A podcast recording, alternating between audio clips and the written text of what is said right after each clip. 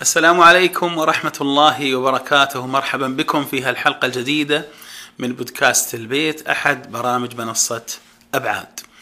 في هذا اللقاء في هذا اليوم نتحدث فيه عن قضية تكررت علي كثيرا وخاصة من الأمهات. حينما تسأل مراكز الإرشاد الأسري وتقول لهم ما نسبة اتصال الآباء بالنسبة للأمهات في القضايا التربوية لن تزيد عن 20% تقريبا و80% أمهات. حينما آه، نقدم برامج آه، تدريبية تأهيلية سواء حضورية أو عن بعد من أكثر يحضر الآباء أو الأمهات؟ الأمهات هن الأكثر حضورا. حينما ينزل كتاب في السوق تربوي الأمهات يقبلن على شراء هذا الكتاب أكثر من الآباء شو السالفة؟ لماذا؟ آه الأب في مجتمعاتنا لماذا لا يحس بواجبه ومسؤوليته؟ لا يا أخي يحس لكنه عند مفاهيم مغلوطة حول هذه القضية من المسؤول عن التربية في البيت؟ هذا السؤال هو الذي جعل الأب آه، ينشغل بمسؤوليات حددها هو دون أن يصغي إلى أهل الاختصاص والتربية ليحددوا معه مسؤولياته، وقبل ذلك المسؤولية التي وضعها الله جل جلاله ورسوله صلى الله عليه وسلم على كاهله وعلى مسؤوليته. آه في هذا الموضوع موضوع جدلي أكيد ولكنه مهم للغاية، سنحاول أن نجيب على مجموعة من الأسئلة ما أنواع الغياب والعلاقة الوالدية؟ هل هناك تميز للذين يحصلون على تربية متكاملة بين الأب والأم وكل منهما يقوم بدورة. أيضا طيب إحنا نعرف أدوار الأم كثيرا نتحدث عنها كثيرا. فما أدوار الأب الخاصة به؟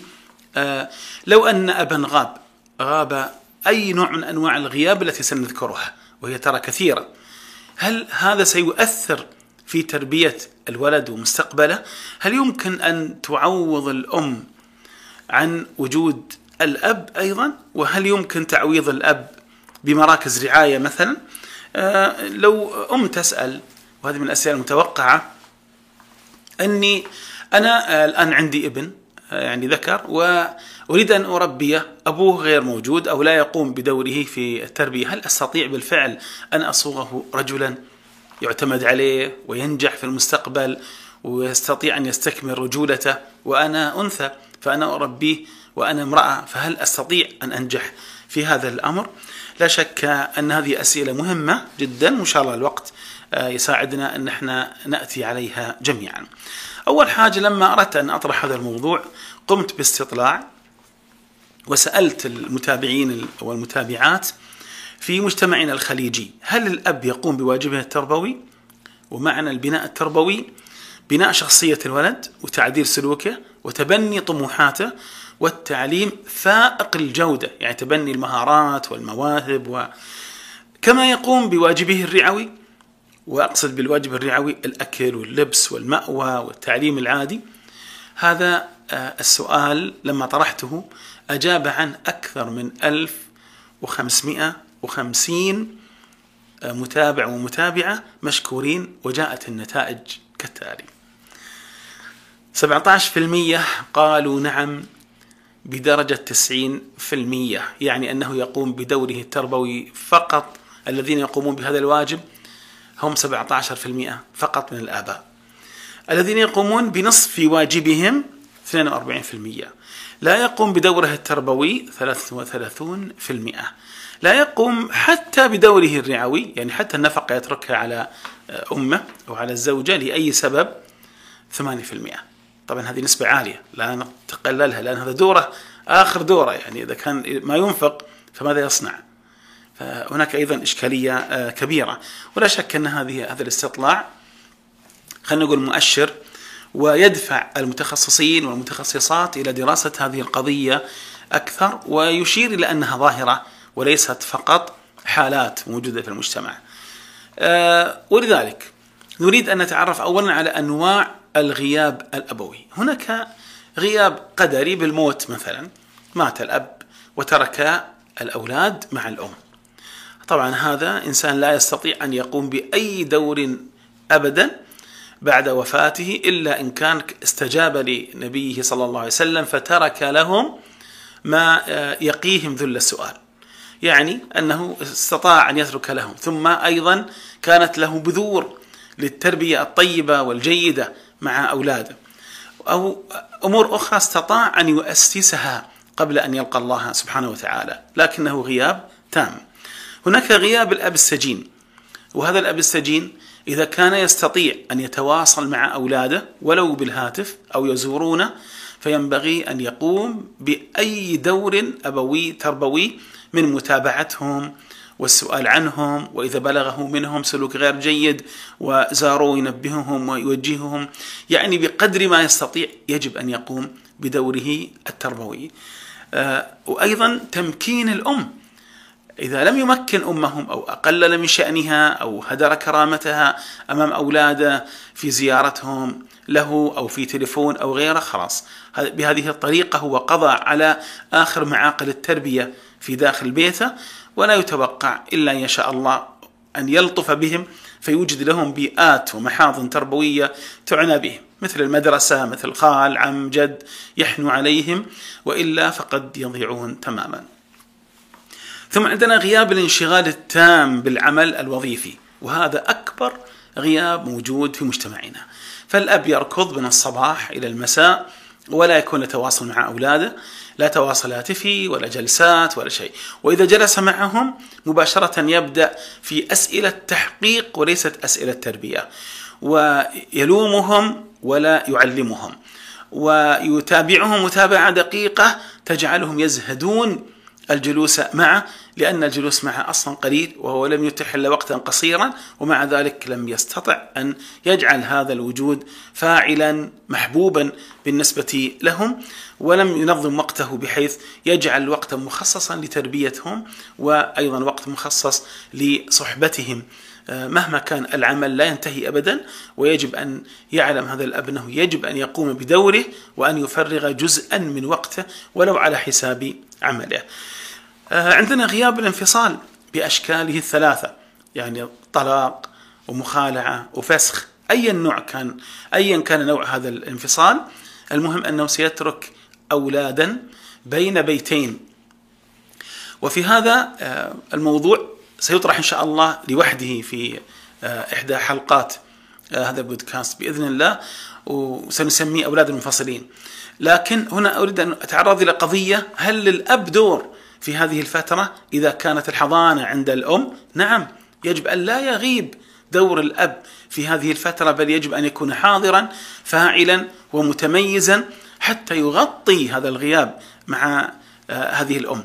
وهنا أشير إلى قضية مهمة. وهي التواصل الحي والفاعل بين أسرة الأم وبين هذا الأب. يعني يكون يتواصل مع أمهم عن طريق أخيها عن طريق آه، جدهم عن طريق إذا كان الأمور سالكة وجيدة وليس فيها أي شبهات فيمكن التواصل مع الأم مباشرة التي لم تعد زوجته طبعا.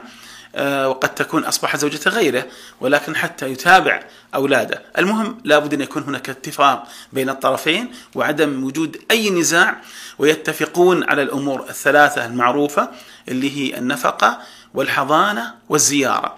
والناس دائما يتكلمون عن هذه الثلاث الأشياء ويغفلون الشيء الرابع المهم والذي من أجله عقدنا أصلا هذه الحلقة وهي قضية التربية. كيف يمكن تبني بناء شخصياتهم وطموحاتهم وأحلامهم وأمالهم في المستقبل.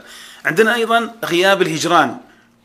يعني الزوج والزوجة آه، على ملاك الزوجية ولكن الزوج هجر زوجته. قد يكون هذا الهجران في داخل البيت بما يسمى الآن عرفا أو في العرف الخبراء والمتخصصين الطلاق العاطفي أو أنه هجران وصل إلى أنه ترك أمهم في بيت أهلها لشهور وأحيانا سنوات وابقاها على ذمته. لأي سبب؟ أنا لا أطرح طبعا هذه القضية ومشاكلها لأن هذا ليس موضع ذكرها والتفصيل فيها. ولكني أشير إلى أن هل للأب دور في هذه الفترة؟ للأسف الشديد أن بعض ما يقع أن الأب يبدأ يعاقب الأبناء لأنه آه، يريد أن يعاقب هذه الأم. يعني يعاقب الأم في الأبناء.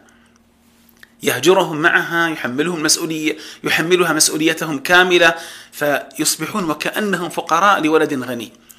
ويصبحون كأنهم أولاد شوارع وهم أولاد أب. لو كانوا في كنفه رباهم أحسن تربية. والسبب طبعا كله أن لا يريد أن يتواصل مع أمهم أو حتى مع أهلها. هناك مشكلة مع أهلها.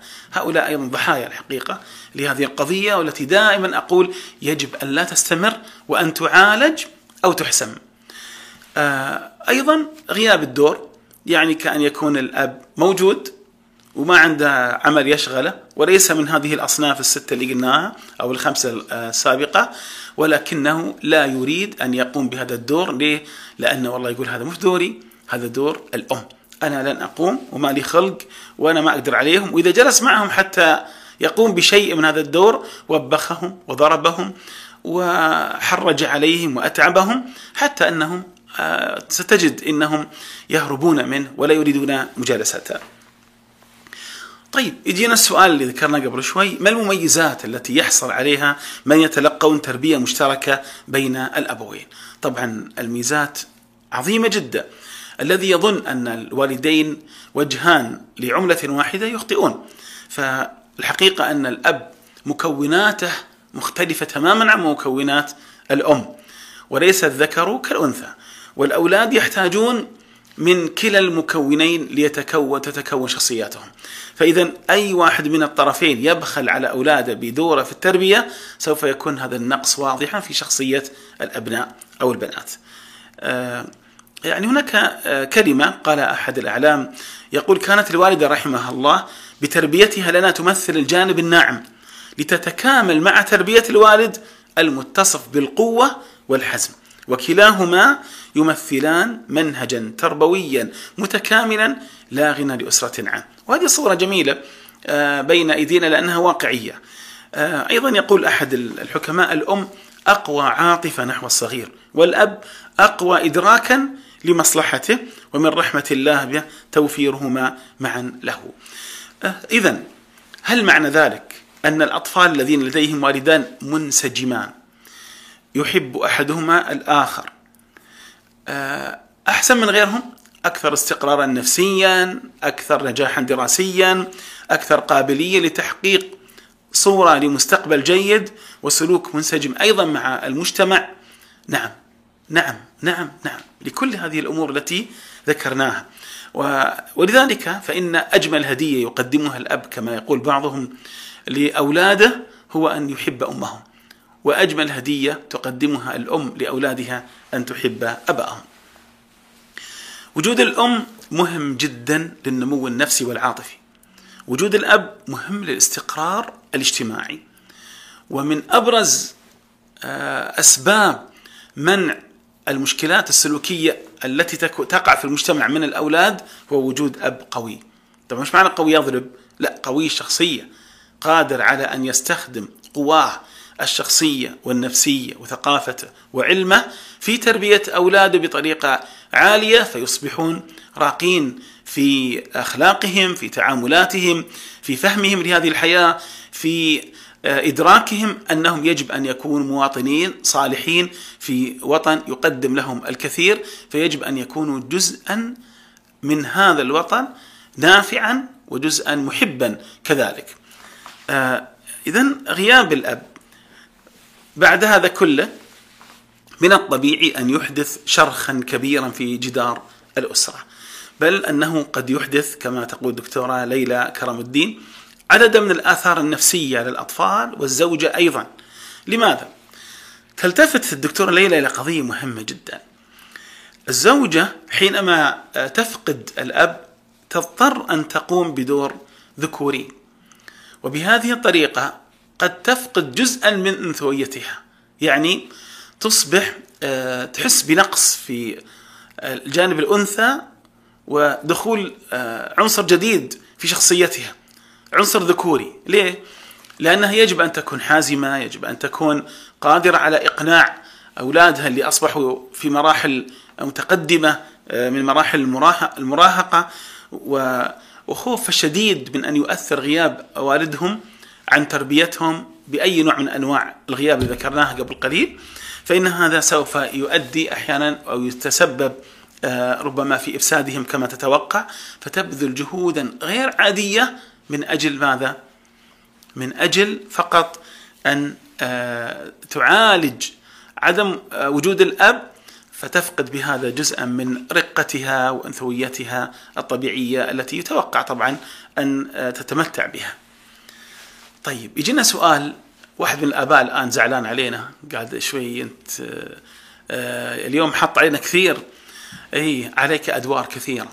أنت تتوقع أن دورك فقط هو النفقة والسكن. بس ما لهم يأكلون يشربون يلبسون ويسكنون. ترى أبغى أقول لك أن بعض جمعيات الأيتام اليوم تقوم بهذا الدور وهناك جمعيات بر بعد تقوم بهذا الدور. تسكن الشخص اللي ما عنده سكن وتأكله وتشربه وتعطي حتى الفسحة لابنه.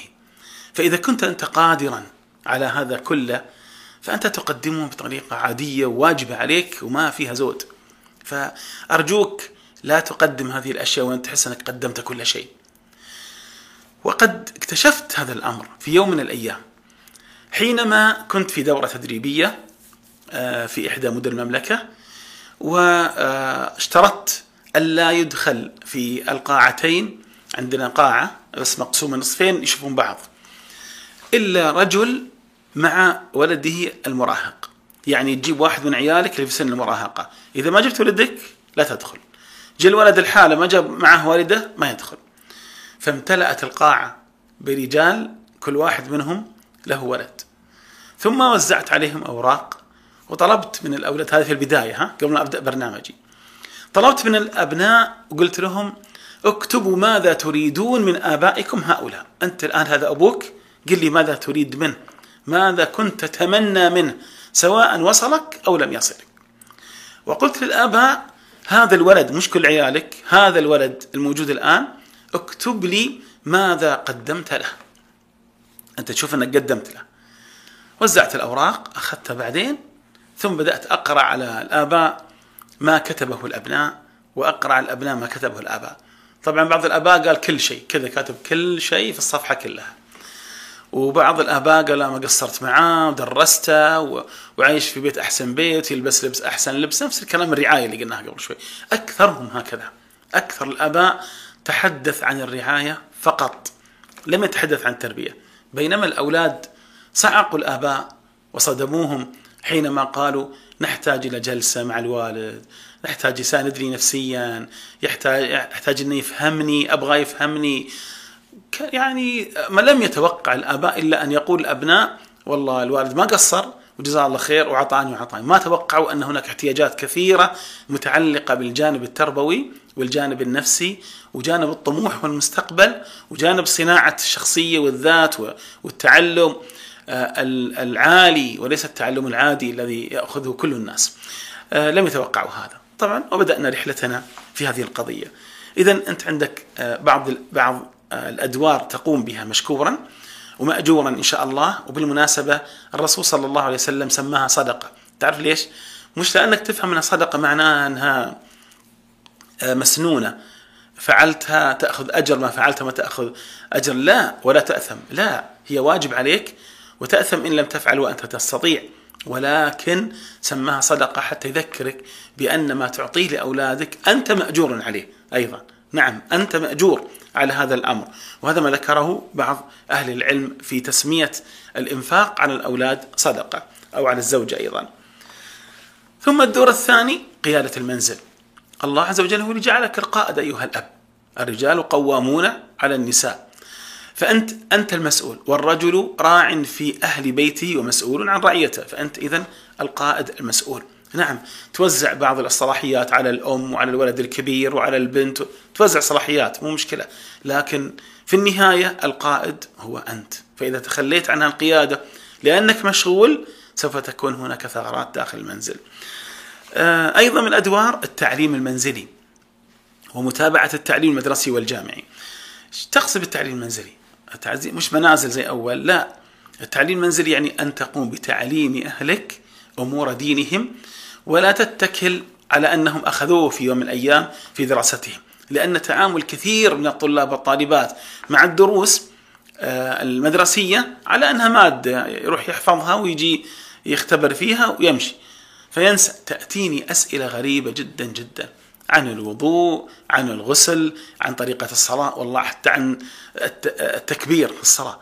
أستغرب جدا مما يدل على أهمية التعليم الشرعي في داخل البيوت وفي داخل الأسر إضافة إلى ما يقوم به التعليم بشكل عام مشكورا في مواد الدراسات الإسلامية المختلفة في كل المراحل.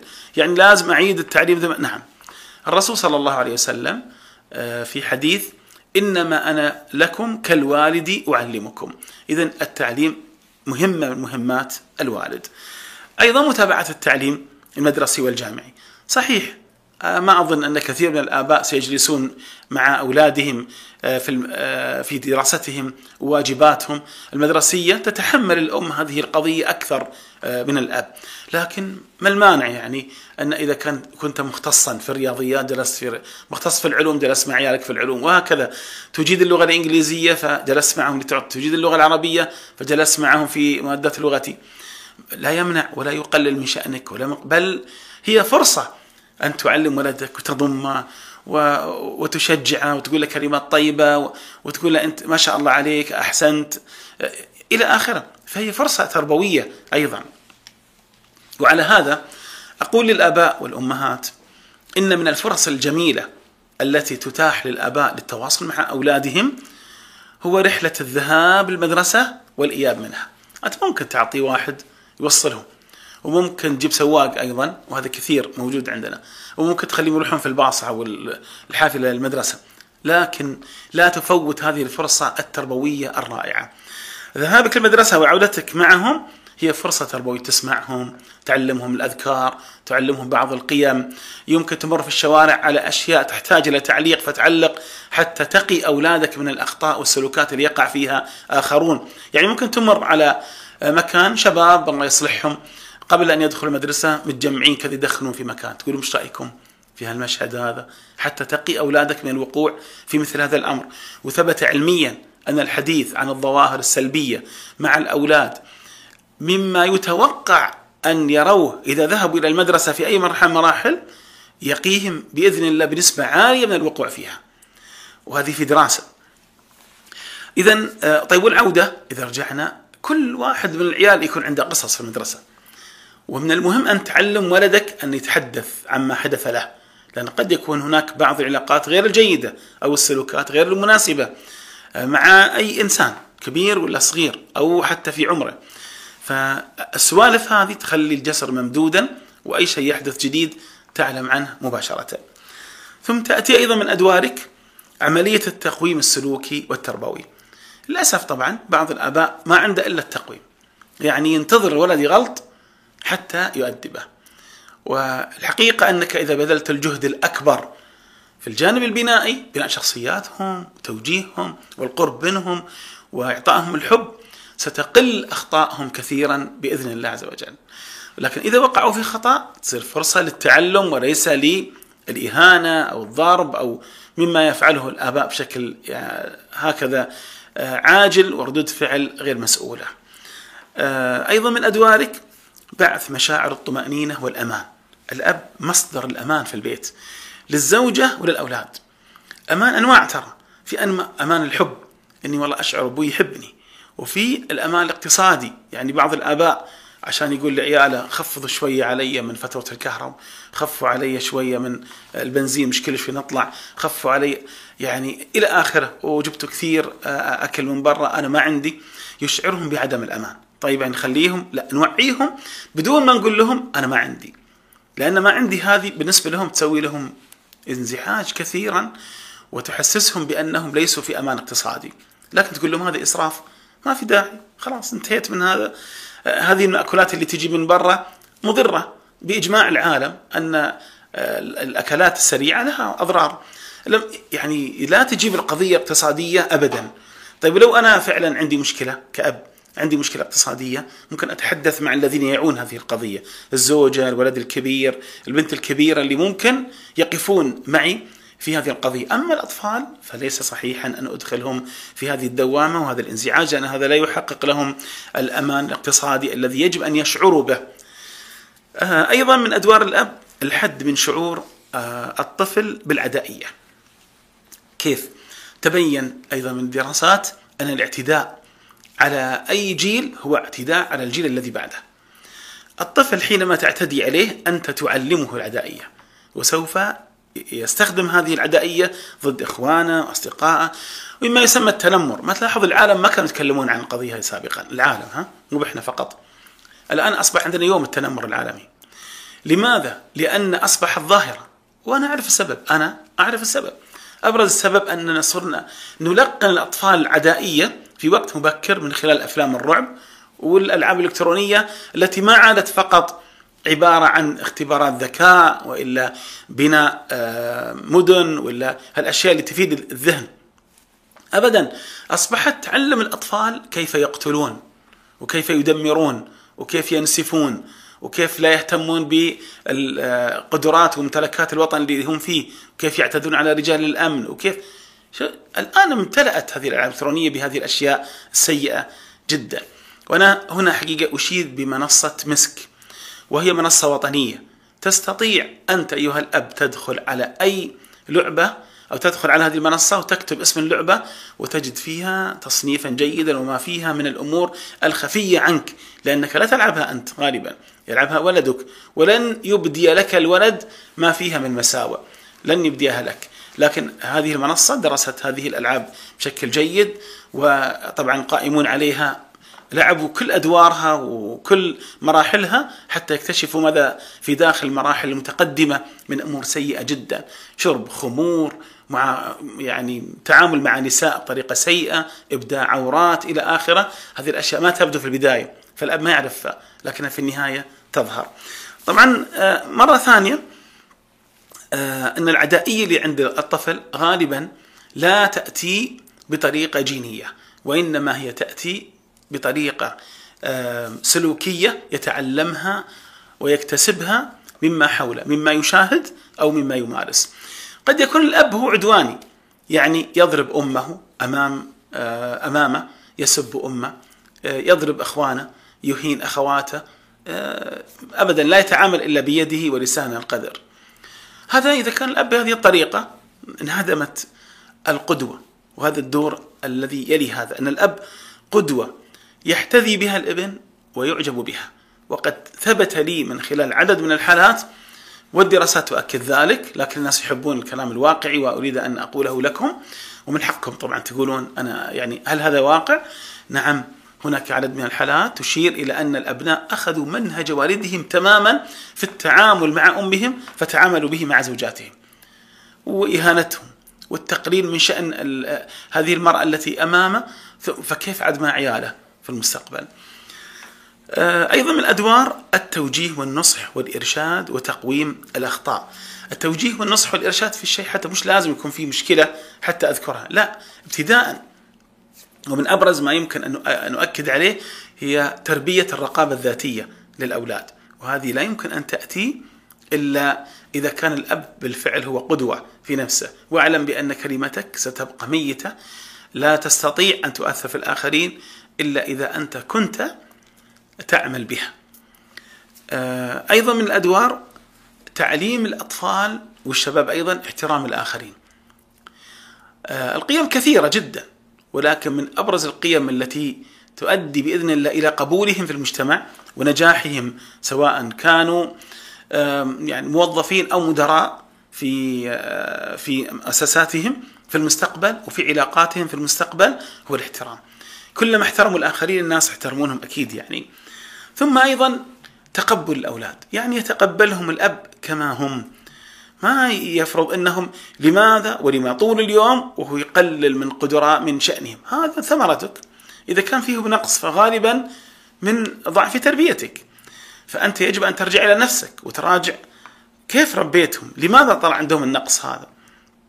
يمكن لم يكن هذا من برامجي أصلا. مركز على جانب عقلي مركز على جانب دراستهم فصار عندهم نقص في علاقتهم بربهم. فصاروا يضعفون في الصلاة يتأخرون عن صلاة الجمعة يأجلون الصلوات يجمعون الصلوات كل هالظواهر للأسف تأتينا الآن. يمكن ما كان فيه اهتمام بهذا الجانب. يعني أنت ممكن تروح المسجد بس تقول لهم قوموا صلوا. أو تجي عادي تشوفه كان يلعب قبل الصلاة ورحت صليت ورجعت وشفته ما ما تحركت ولا قلت له شيء. وبالعكس يمكن طلب طلب بعد ما جيت من المسجد وقلت أبشر. هذا في النهاية كنت أتوقع أنه يتغير. من أدوار الأب أيضا آه، التركيز على نقاط القوة في الابن أو في البنت والحرص على الاهتمام بها ورعايتها حتى ولو بفلوس حتى ولو بذل فيها. هذا أنا تعجبني حقيقة كلمة جميلة تتردد في الفترة الأخيرة كثيرا استثمر في أولادك وليس فقط تستثمر لهم.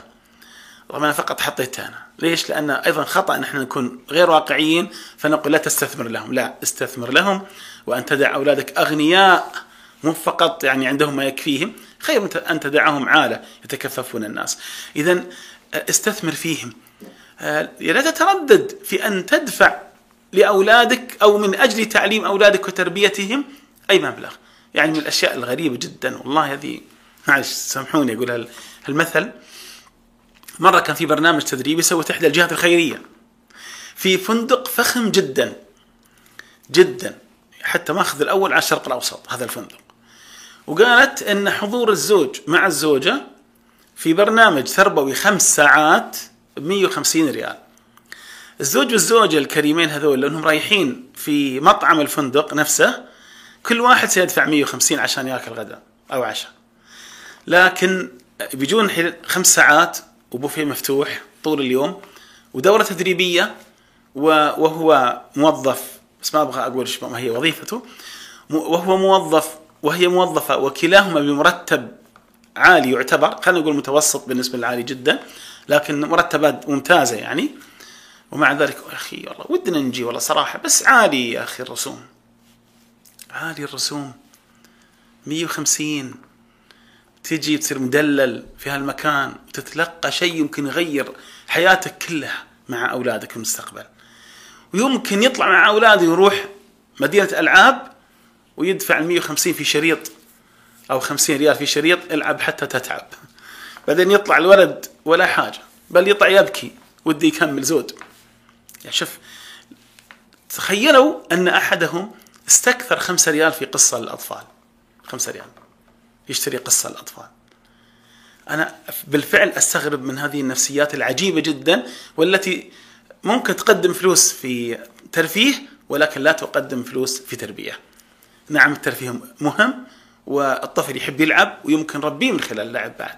ولكن التربية والأمور تزيد من قدراتك أنت التربوية وقدراته هو العقلية أيضا هي مهمة. آه، أيضا لابد يكون آه، في تحقيق توازن في داخل البيت في التعامل مع الجميع. يعني بعض الآباء يحب له واحد كذا أو واحدة من البنيات آه، لأي سبب ويفضلها على البقية ويشهر هذا التفضيل فيوغر صدورهم جميعا. يعني إذا كان أولاد نبي تعلمون ماذا فعلوا بيوسف عليه الصلاة والسلام. لماذا؟ لا يوسف وأخوه أحب إلى أبينا منا ونحن عصبة. واضح السبب. قرآني كلام الله عز وجل. ف... ومع ذلك حصلت هذه القصة العظيمة. فكيف أنت الله يسلمك أنك تفعل هذا الأمر؟ توقف عن هذا الأمر.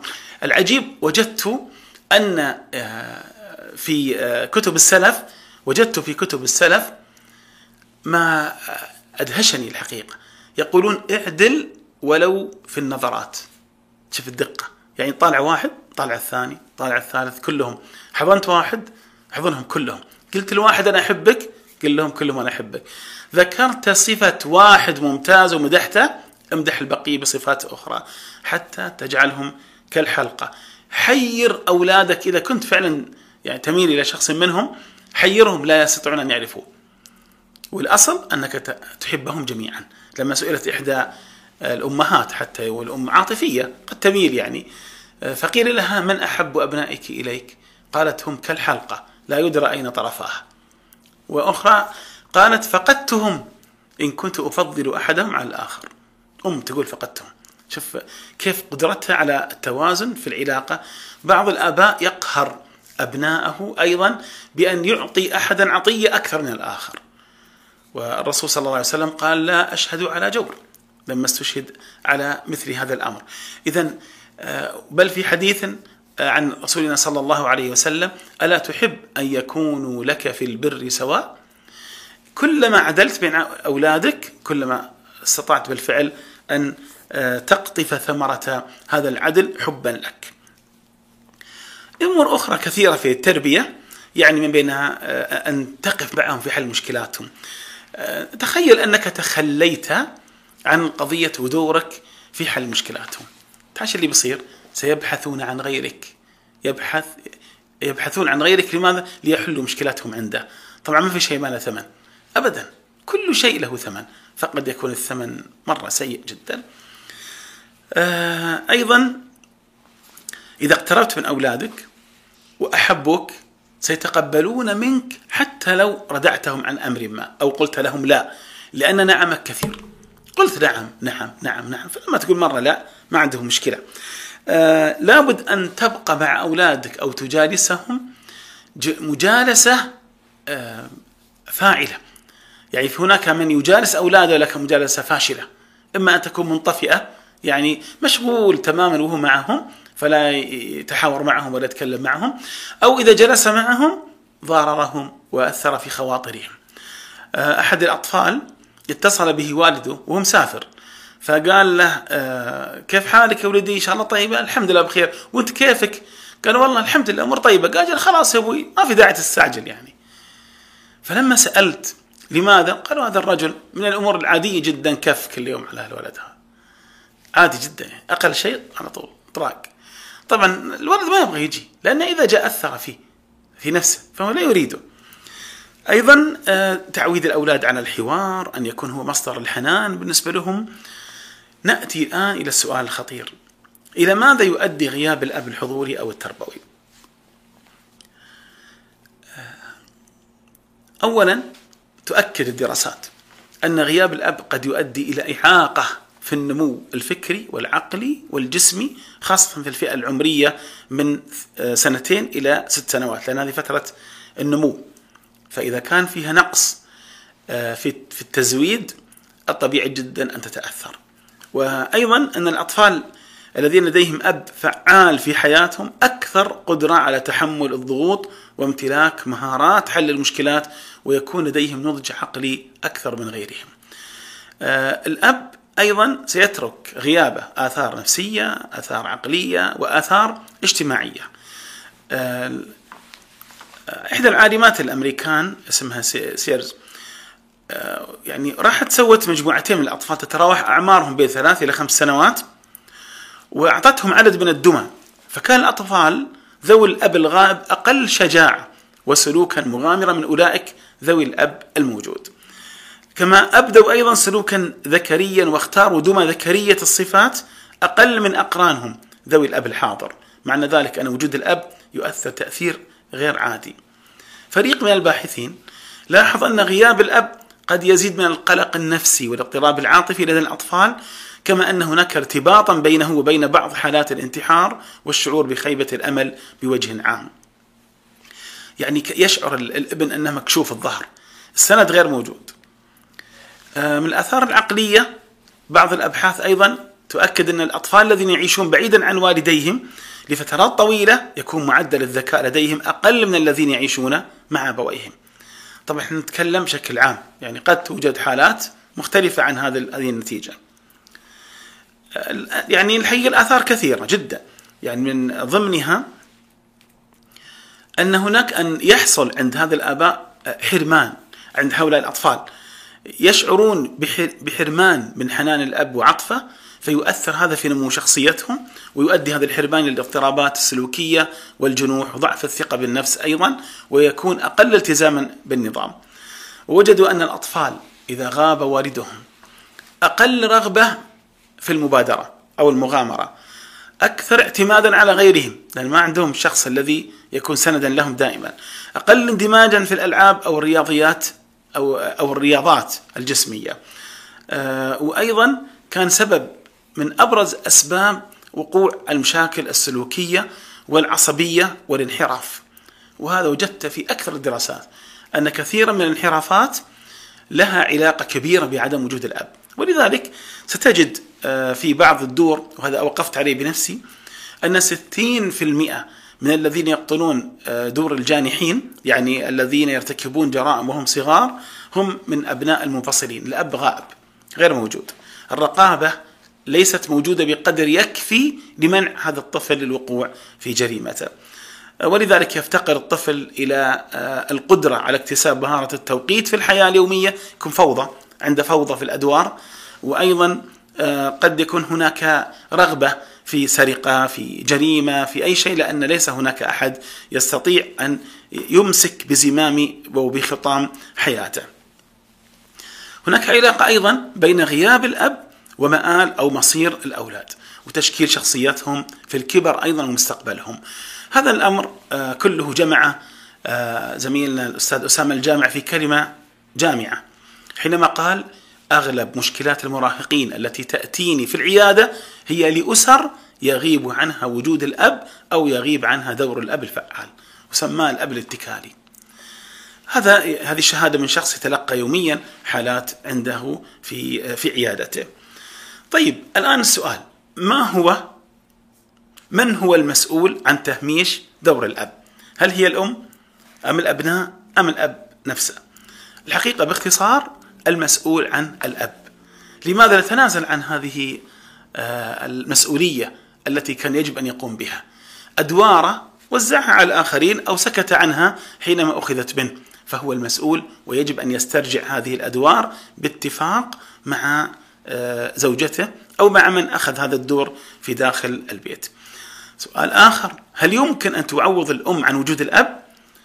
الحقيقة لا شيء يمكن أن يعوض دور الأب لكن لو أن الأب لم يقم بدوره وحتى لو كان موجود فعلى الأم أن تحاول أن تقوم بهذا الدور واستطاعت أمهات كثر آه، على امتداد هذه الرقعة آه، الأرضية وعلى امتداد القرون أن تثبت هؤلاء الأمهات قدرتها على تربية إنسان رائع ومتميز وهذا مستقبل غير عادي وهي تربيه وحده بدون أن يكون الأب دور في في تربيته.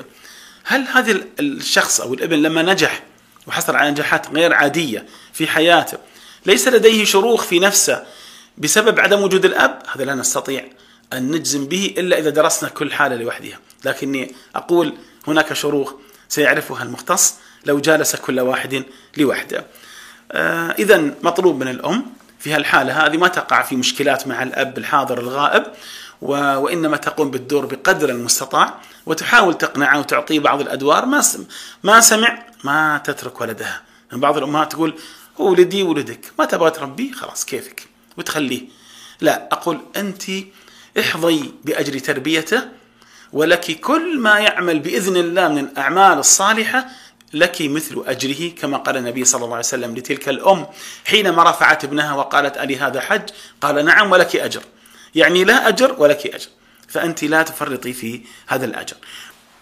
بعض الأمهات ومن حقها أن تسأل هذا السؤال يقول ابني مراهق وأنا يعني كيف أستطيع أن أربيه فيكون رجلا؟ أقول لها إن هذا الابن حوليه إلى صديق لك. وحمليه مجموعة من المسؤوليات وكافئيه على هذه المسؤوليات معنويا وماديا بس لا تعوديه على المكافأة المادية. يعني لا يعمل شيء مقابل شيء. لكن كل فترة وجدتي أن ما قصر معك تكافئينه. آه وأمر مهم جدا أن تجعلي له أيضا من يخالطه من الرجال. فإذا كان أبوه غير موجود نهائيا مثل الأب المفقود الميت أو غيره ورحم الله من مات أقول أو لا, لا يريد أن يخالط ابنك أو في حالة الانفصال يجب أن تجعلي له علاقات مع خال رائع مع عم متميز مع جده أيضا مع المهم أن يكون هناك يمكن نسميه الأب البديل والذي يحتاج إليه هذا الابن حتى يأخذ من سمات الرجولة وطبيعي جدا أنت لا تمتلكينها لأنك أنثى. ومن كمال الأنثى لا يكون فيها ذكورية ترى. يعني الأنثى تكون أكمل إذا احتفظت بأنوثتها ولم آه، تختلط معها ذكورة ذكوره وكذلك الرجل نفس الشيء ترى. آه، فلذلك أقول هذا من أبرز ما يمكن أن يقدم من حلول لهذه القضية. هل يمكن يصير ولدي رجلا؟ يمكن يكون ولدك أكثر رجولة من بعض الأبناء اللي عندهم أب وأم ولا عندهم آه، حس تربوي يكفي أنك طرحت هذا السؤال وإن ان شاء الله ستجدين ولدك ذلك الرجل اللي تعتمدين عليه إن شاء الله، المهم حملي المسؤوليه وستجدين ما يسرك إن شاء الله. وأيضا يجب أن تعمل الأم بقبعتين بقبعة الأم وقبعة الأب فتكون حنون وفي نفس الوقت أيضا يجب أن تكون حازمة إذا احتاجت للحزم. حقيقة علمية أضعها أمام الآباء بالذات. عدم وجود الأب نهائيا يجعل الأم تأخذ دورها بنجاح أكثر. وجود الأب وعدم قيامه بدوره يجعل الأم غير قادرة على أن تقوم بالدور كاملا. هناك شعور يمنعها داخلي أن تقوم بالدور كما ينبغي أن يكون. شعور الأبناء بأن هذا الأب حرمهم من حقهم فيه. وفي تربيته يؤثر أيضا في خواطرهم لأنه موجود. ولذلك نقول أن الأب لا يمكن أن يعوض تماما وأننا حتى المؤسسات المجتمع المدني والجهات الأهلية اللي تحاول تقوم بنوع من الدور أيضا لن تستطيع أن تقوم بكل شيء. كلمة أخيرة أقولها للأمهات. آه، آه، حين تفقدي دور الأب آه، يجب عليك أيضا أن لا تفقدي أولاده احترامه وتقديره. فخليهم يقدرون والدهم وخليهم يحترمونه وذكريهم بأن ينفق عليهم وأن العز اللي إحنا فيه والخير اللي إحنا فيه بفضل الله عز وجل ثم بكسبه صحيح إحنا مو براضي يعني يقترب منا أكثر ولكن لا بأس لازم أيضا نحفظ له ما أعطانا الله عز وجل منه. وتقومي بدورك وتحظي إن شاء الله بأولاد صالحين. حتما سيكون برهم بك أكثر من برهم بوالدهم إلا يشاء الله. ونسأل الله عز وجل أن يبارك لنا ولكم فيما أعطانا وأن آه، يجعلنا نفرح بأولادنا في الدنيا والآخرة. إلى اللقاء في حلقة جديدة من بودكاست البيت وهو أحد برامج منصة أبعاد. إلى اللقاء والسلام عليكم ورحمة الله وبركاته.